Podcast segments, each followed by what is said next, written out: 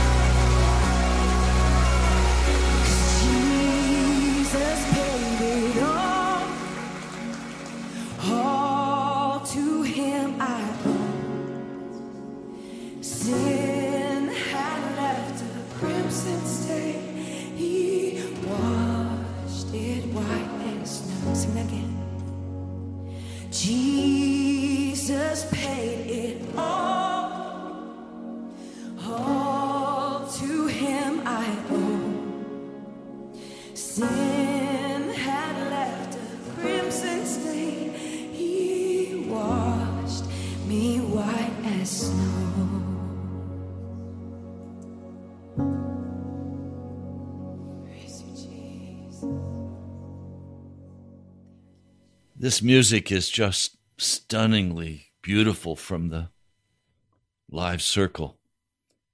It's worship music at its very best. Thank you for joining me today on Pilgrim's Progress. I'm really clear today on an issue that I want to share with you before we dive into our topic for the day. I received a letter yesterday in the mail from a dear sister. She is a, a regular listener. I want to read for you part of what she wrote to me. Dearest Pastor Ray, I must admit I was disappointed when you apologized about Dana Coverstone's dreams not coming to pass in the time frame we had expected, even though his dreams never told us who would be president. I truly believe it's not over yet. God has a perfect timing, and I'm sure President Trump could not accomplish draining the swamp before the inauguration because of circumstances unknown to us.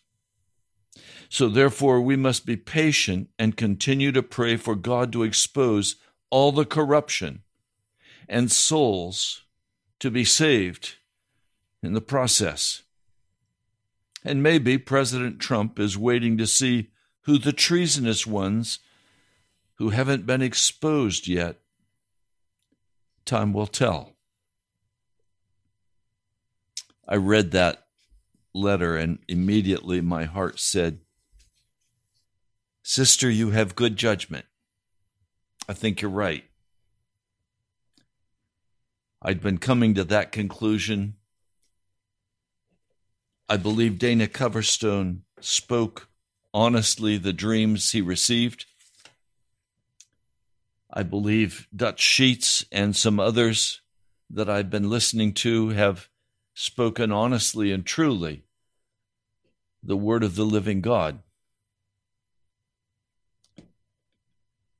Now it's it's difficult to know. But I spoke last night with a, a dear brother He is uh, a regular listener to our broadcast and a regular contributor, as is the woman that I just read her letter to you, a part of it. I talked with him about it. He has good judgment. He's a very solid Christian man. And he had the same perspective. He said, All of us are desperately disappointed at the outcome for our country. We're disappointed that a man has become president who believes in eugenics, who believes in the murder of babies. We're disappointed that a man became president through what many of us believe was a dishonest election. We're disappointed that a man became president who essentially has no moral values, who has lied about Ukraine, has profited greatly through illicit transfers of money. We're disappointed. We believe it's an illegitimate government.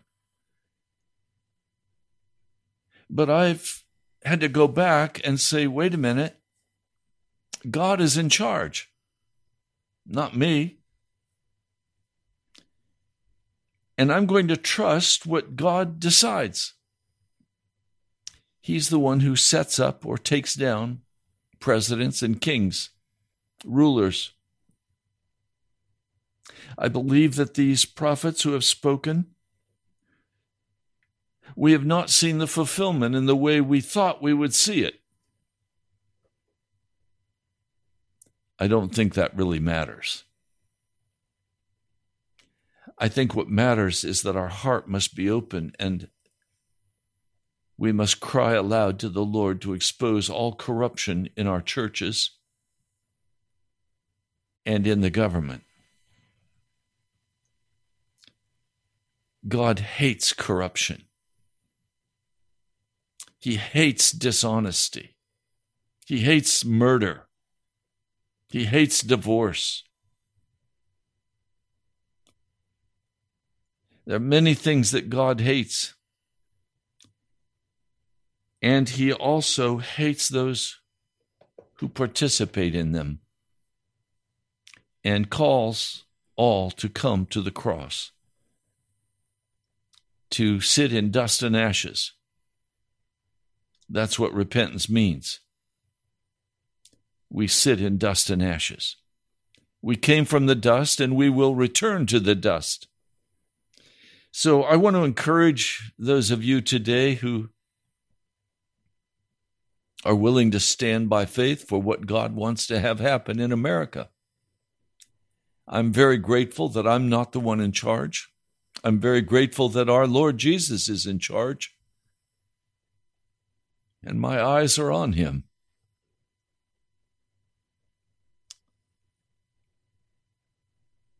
Well, I want to come now to the Word of God. I want to share a truth that if you get a hold of,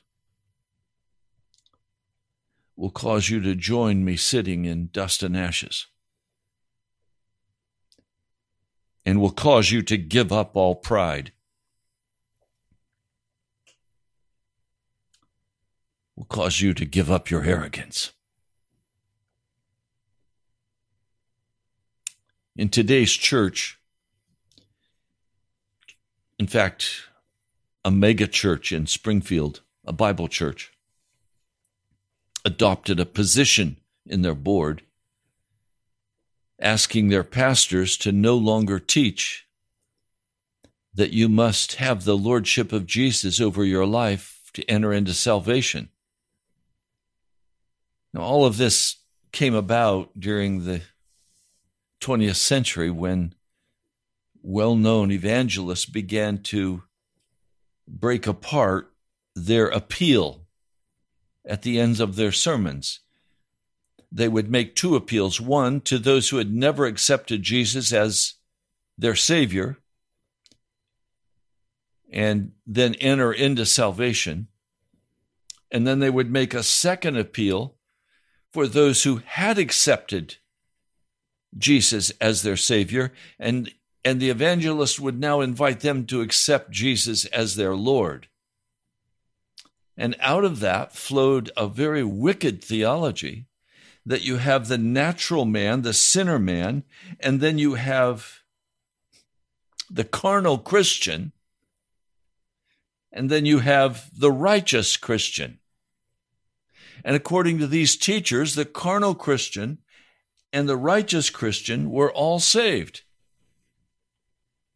And so they held to this pernicious lie that somehow the God who hates sin somehow, I don't know how, but somehow was going to save the sinner, but not save them from their sin. Jesus will not abide with sinners. Let me say that again. Jesus will not abide with sinners. We must repent, and then we must go the next step. And we must be redeemed. We must leave our sin by the power of the blood, and we must be redeemed. God is the one who invented hell for the devil. He invented it for sinners. Now, can you imagine a dumb God who creates hell for sinners and then at the last minute says, I know you're a sinner, but you're welcome to come on in anyway. Not going to happen. If we're walking in known rebellion, voluntary rebellion against the Most High God, He will not save us. Now, John Wesley spoke about the lower way and the higher way. Some have misunderstood him. John Wesley believed that when a man or woman came to Jesus Christ, was born again, from that point forward, they no longer walked in any voluntary sin. His definition of sin is that of the scripture that it's voluntary rebellion against the Lord. First John. So he had the lower way, which was a man or woman walking without sin, and then he had a higher way, and that was the biblical concept that the old man of sin, the carnal nature, would be utterly destroyed in the in the life of the believer. But either the high, lower or higher way, he believed you walked without any known sin in your life. Now, the higher way he believed and called a second work of grace. And he called it a crisis work of grace, where you finally said, Look, I can't live this way anymore. I'm spending all of my time fighting against my wicked nature. I've got to have the victory over this so that I can be useful for the kingdom of God. And he said, You must preach the higher way.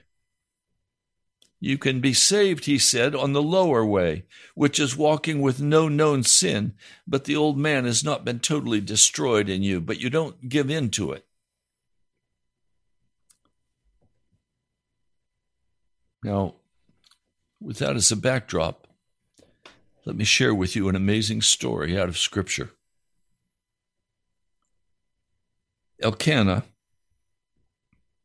was a faithful Jewish man he had two wives, the first, Peninnah, and the second, Hannah.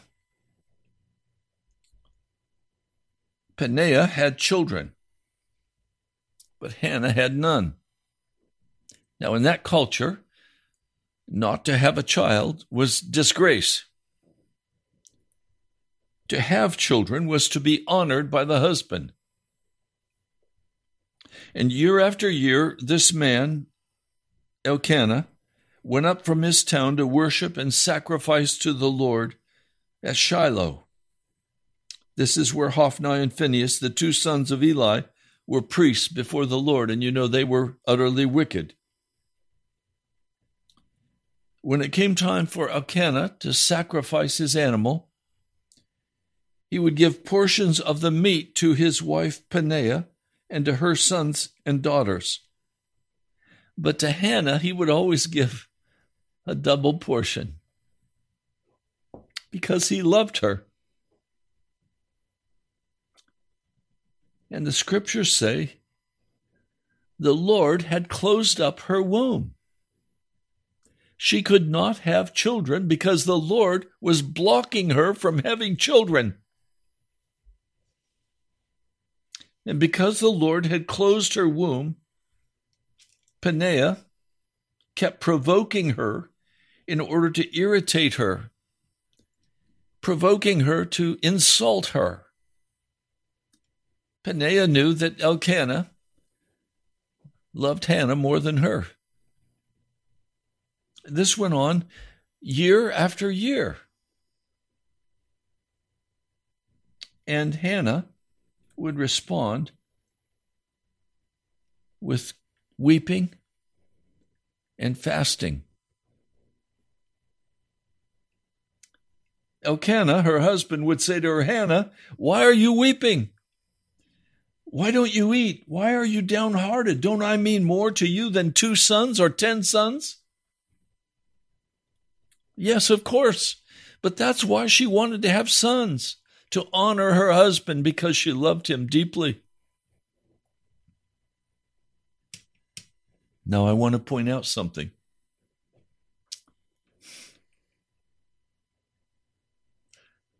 The Lord wanted something from Hannah,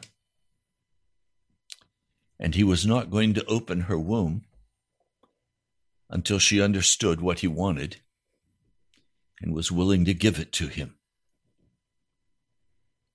Now, that raises a very serious question that I must ask you. Some of you, like me,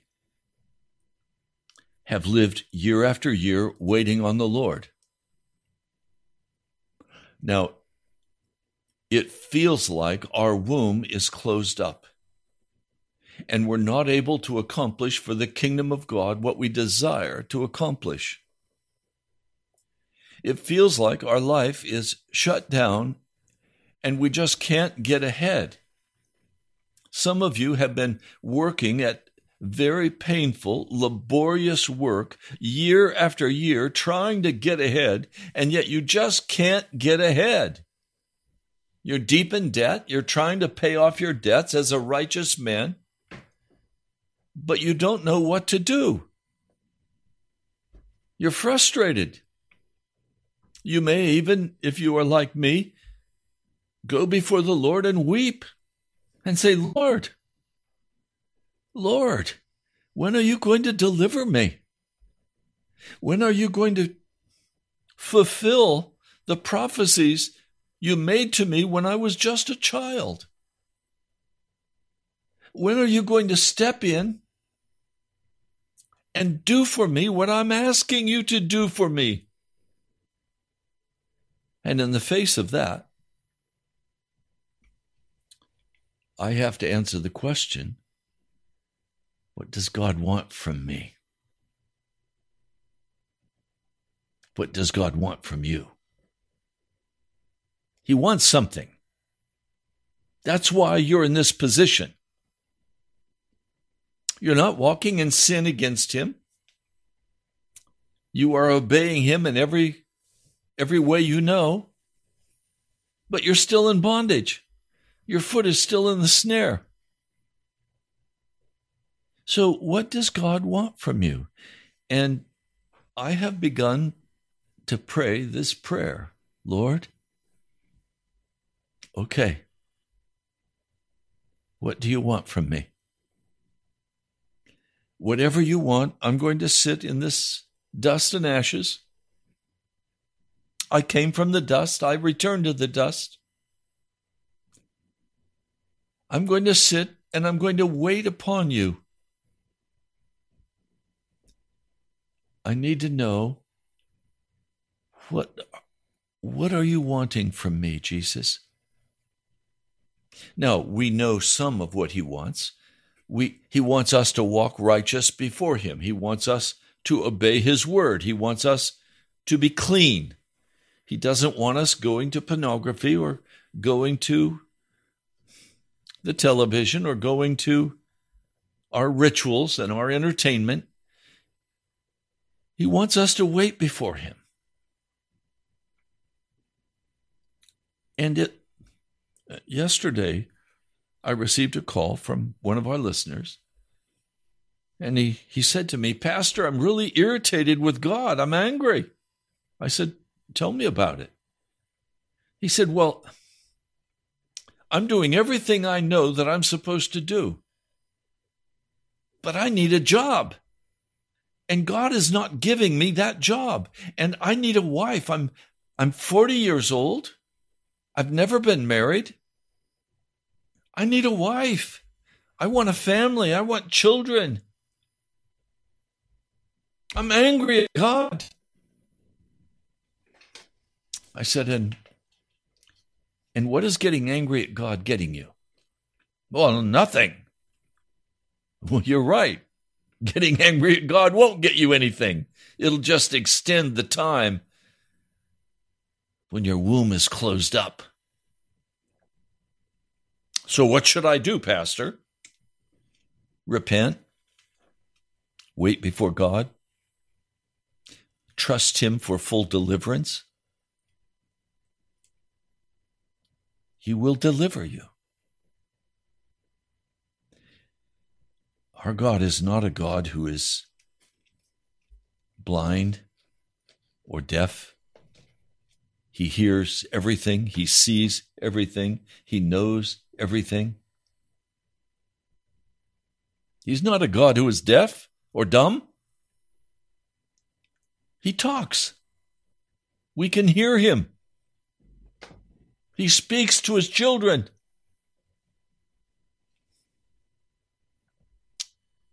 So, why is your womb closed up? What does God want for you? What is He waiting upon? What decision do you need to make that you have refused to even consider looking at?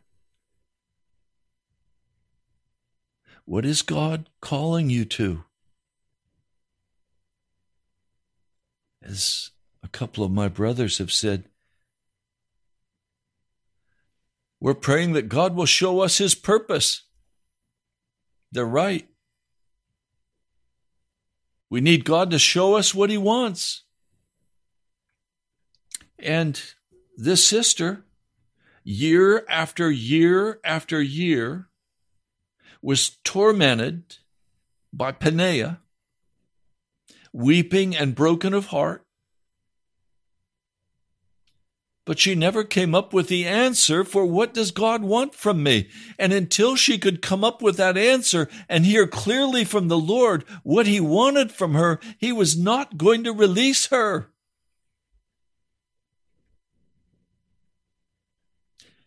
So you can sit in your prison. And if you're walking righteous, it's very easy to become irritated and angry with the Almighty and begin to make accusations against him, begin to blame him. It's your fault. It's your fault that I'm not able to break through and succeed. So why are you treating me this way? You're not just. You're unfair, God. No, God is not unfair. Ever. He is a just God. He is loving and compassionate he is long suffering. He is patient. He's waiting on you. And when you make accusations and judgments against God, when you become irritated with Him and you say, I'm entitled to this, look, as this young man said to me, this 40 year old man, I look, I'm 75, 40 is young to me. When he says, I'm looking at people who are not Christians and they're getting ahead in life. They have a beautiful wife, they have children, they have jobs, they're making money. Life is good. Here I am trying to serve the God of heaven, and my life is miserable. So, why? Why isn't God treating me the way I deserve to be treated? I said, Oh, brother, you are such a wicked sinner before God. With your pride, with your pride, thinking that God owes you something. God only owes you hell. For you were conceived and you were born and you have been raised in sin, in wickedness. You need to go sit in dust and ashes before the Lord and humble your heart and say, Lord, whatever it is you want from me, it's yours. I will not object. My life belongs to you. My late wife, she used to always pray, Lord, my life is a, a blank check. Please spend me any way you choose, and that will be okay with me. And then she got cancer. And as she lay dying in our bedroom on the bed, she said, Ray, I didn't know when I prayed that prayer that God would would spend me on cancer. But she said, When you do my funeral, I want you to say something. I said, What is that, sweetheart? He said, She said, The Lord gives and the Lord takes. Blessed be the name of the Lord. Blessed be the name of the Lord. No, there's something else we always used to say, and we were very public about it. And that was that Jesus had every right over our lives and that he stood between us. Jan was a wonderful, wonderful woman, but she was very strong willed. And that was okay but I'm also strong willed, and we would have killed each other had Jesus not stood between us. But with Jesus standing between us, we were a perfect team. And the love flowed between us and other people, and Jesus was glorified.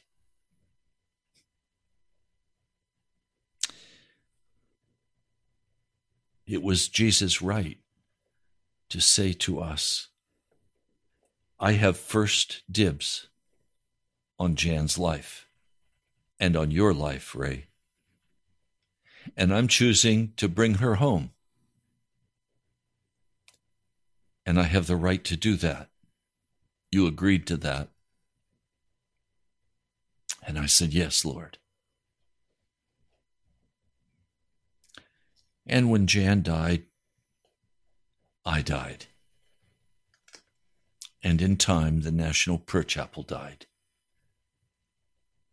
And now I'm waiting on the Lord to see what He wants to do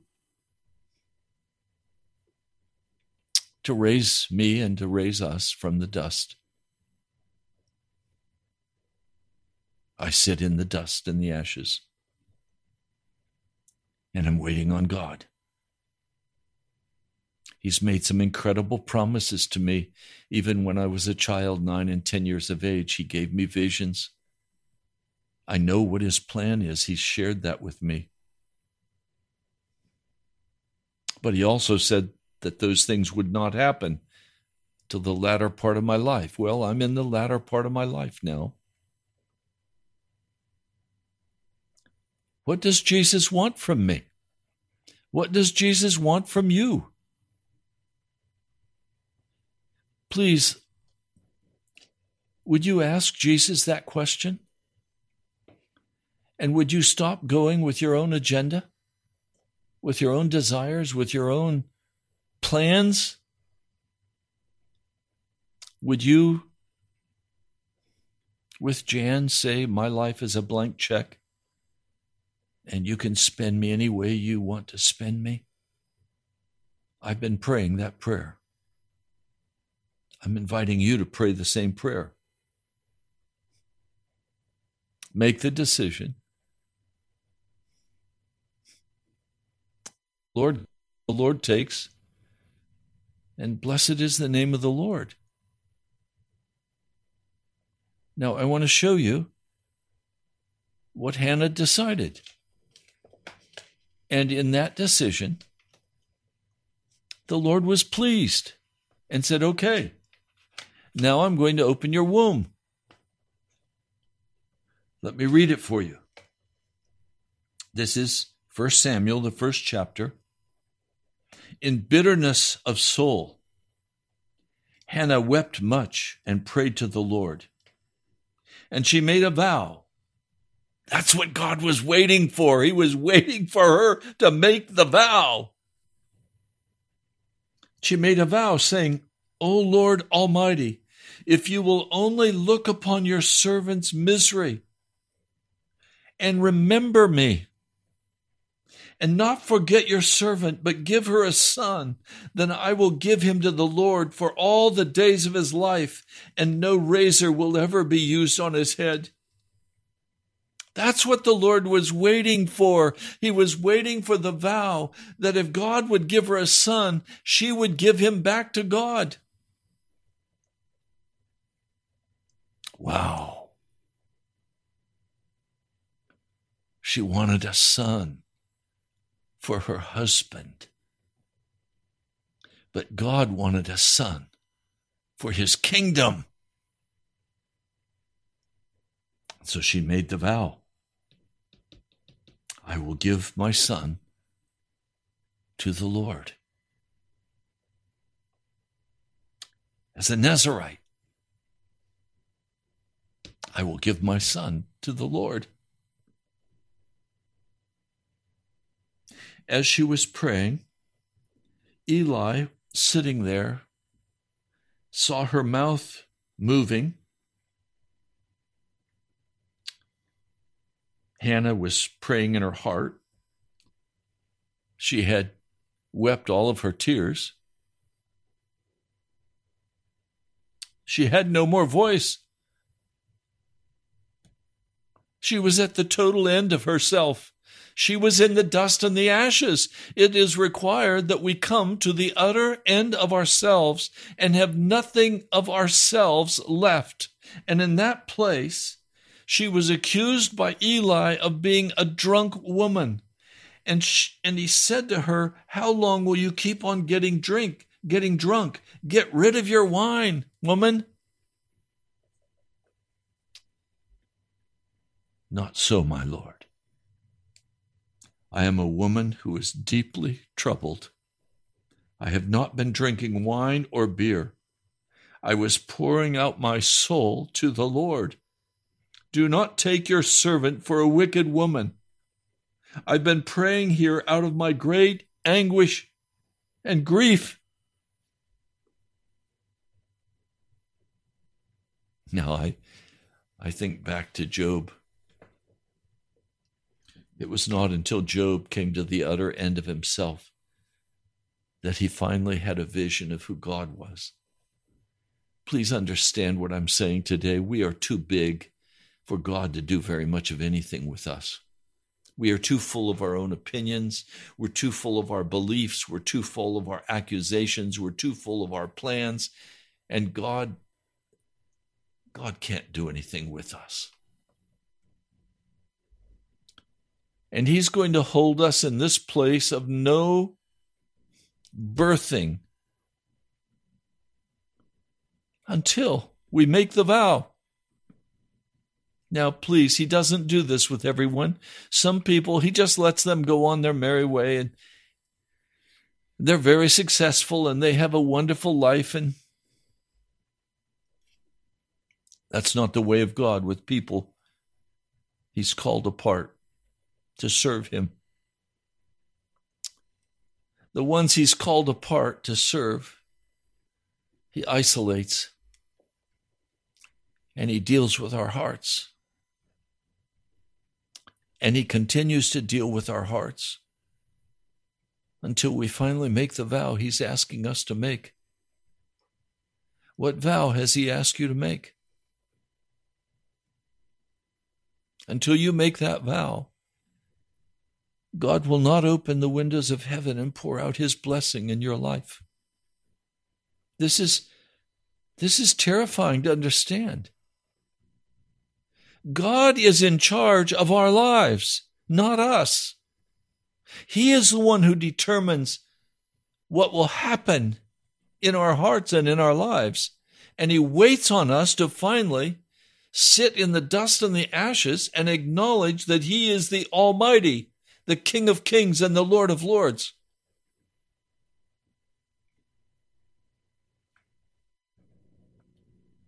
Peninnah never saw this. She popped babies out one after another. She never gave birth to a Samuel. She gave birth to wicked men. I don't want to give birth to wickedness. I want to give birth to righteousness, to the fullness of the kingdom of God. I've been asked, Pastor, how much longer can you keep doing this? You're 75. How long are you going to do this? You could retire and go live your life. No, I can't. I don't have a life. My life belongs to Jesus. I can't retire. God didn't call me to retire. I'm going to obey what the Holy Spirit has called me to. And He's called me to a life of intense discipline and faith. And He's called me to do this radio broadcast. When I started, He gave me a dream. And in the dream, I was preaching in a very large church. And there were pillars everywhere in front of me, so I could hear the congregation, but I couldn't see who was there. And that is how he has spent me.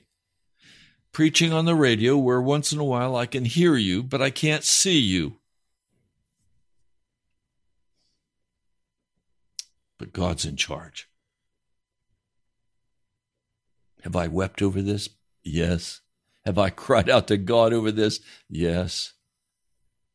But now I'm saying, Lord, what vow do you want me to make to you? Do you remember Esther? She went before the king. And the king said, Ask whatever you want. I'll give you up to half of my kingdom.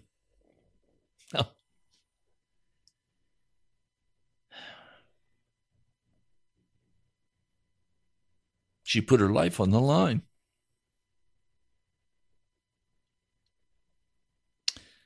Tell me today, are you just going on with your life because it's yours? Or have you sat down in the dust and the ashes, humbled your heart before Almighty God, and you're waiting on Him to open before you what He wants you to be and what He wants you to do? What is God's purpose? What does He want from you? Do you know? Has He spoken to you clearly so that there's no question? You know what He wants and you're on your way. You're being carried by the Holy Spirit. Hmm.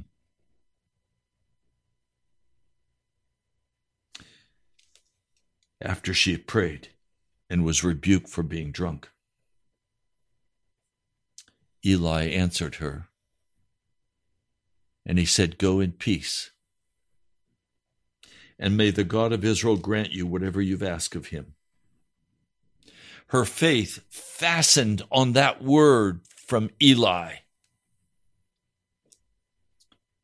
And she said, May your servant find favor in your eyes.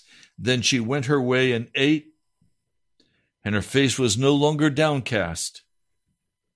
And early the next morning they arose and worshiped before the Lord, and then they went back home.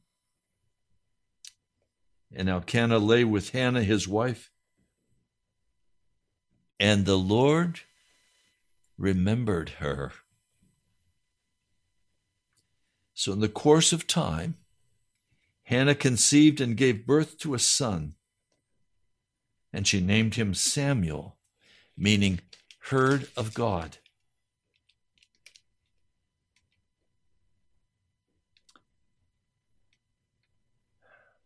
Hannah gave birth, saying, Because I asked the Lord for him.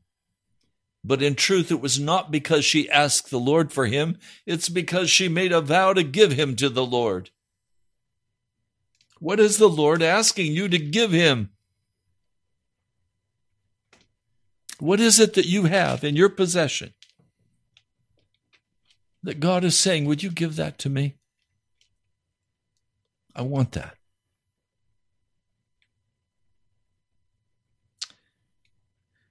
Elkanah went up with his family again the next year, but Hannah did not go. She said to her husband, After the boy is weaned, I will take him and present him before the Lord, and he will live there forever. He was probably five or six years of old when he was weaned. That was customary in that culture.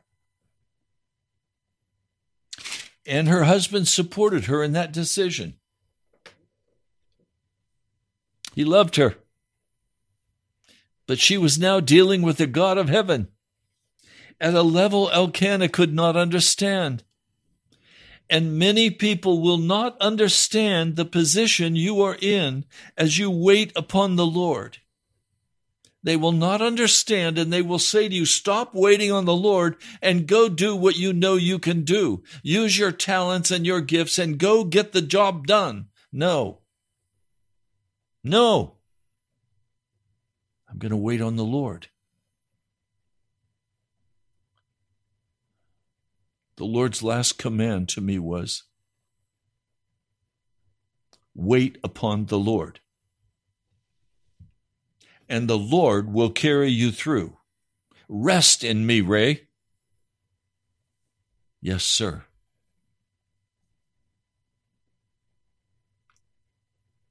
And now I'm praying, Lord, what is it you want? What can I do that would please you? What can I give you? What have you chosen to spend my life on? It's okay.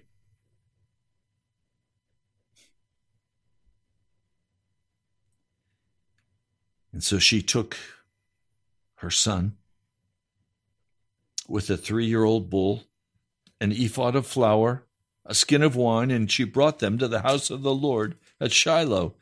And when they'd slaughtered the bull, they brought the boy to Eli, and they said to him,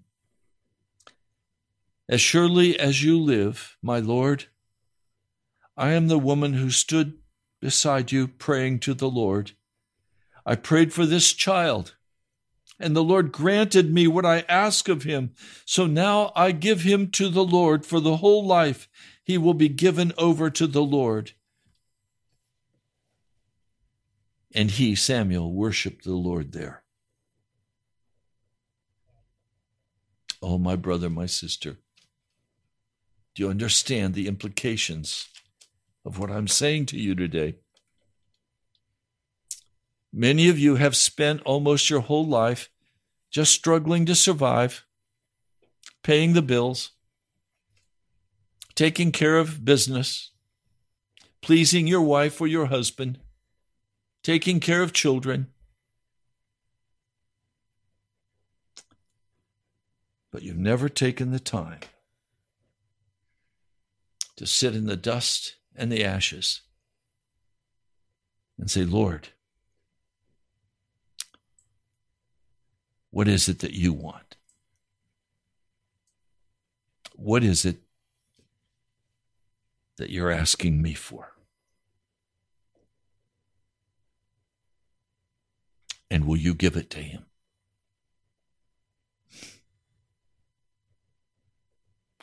Will you give Jesus what he's asking you to give him? Will you make the vow? And will you keep it?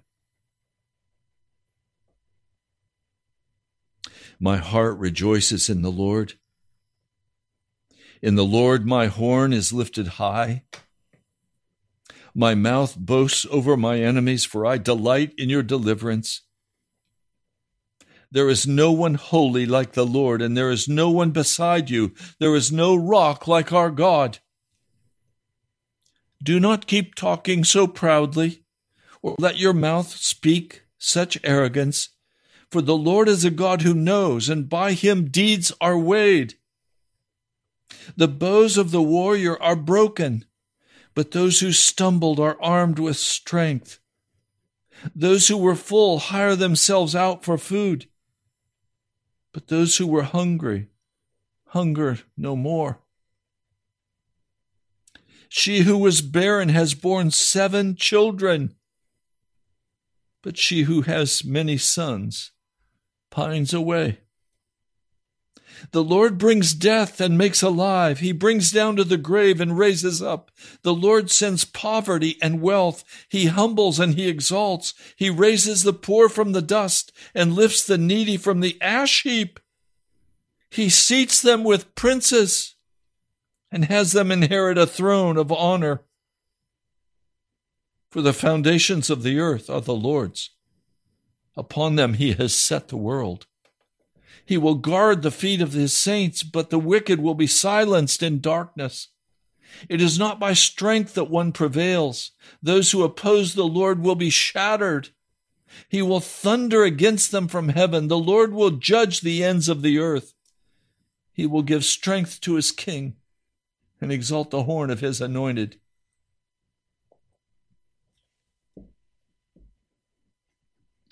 What is the Lord asking you to give him?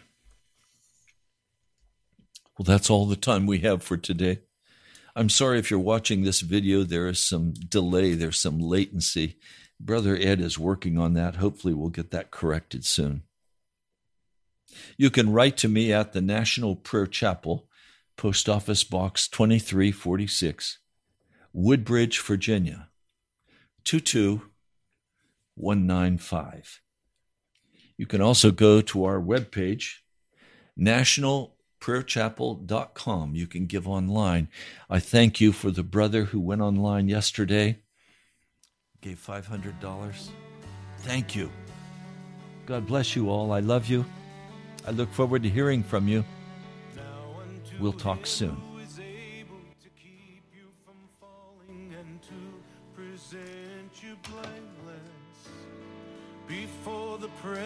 Presence of his glory with great joy, with great joy.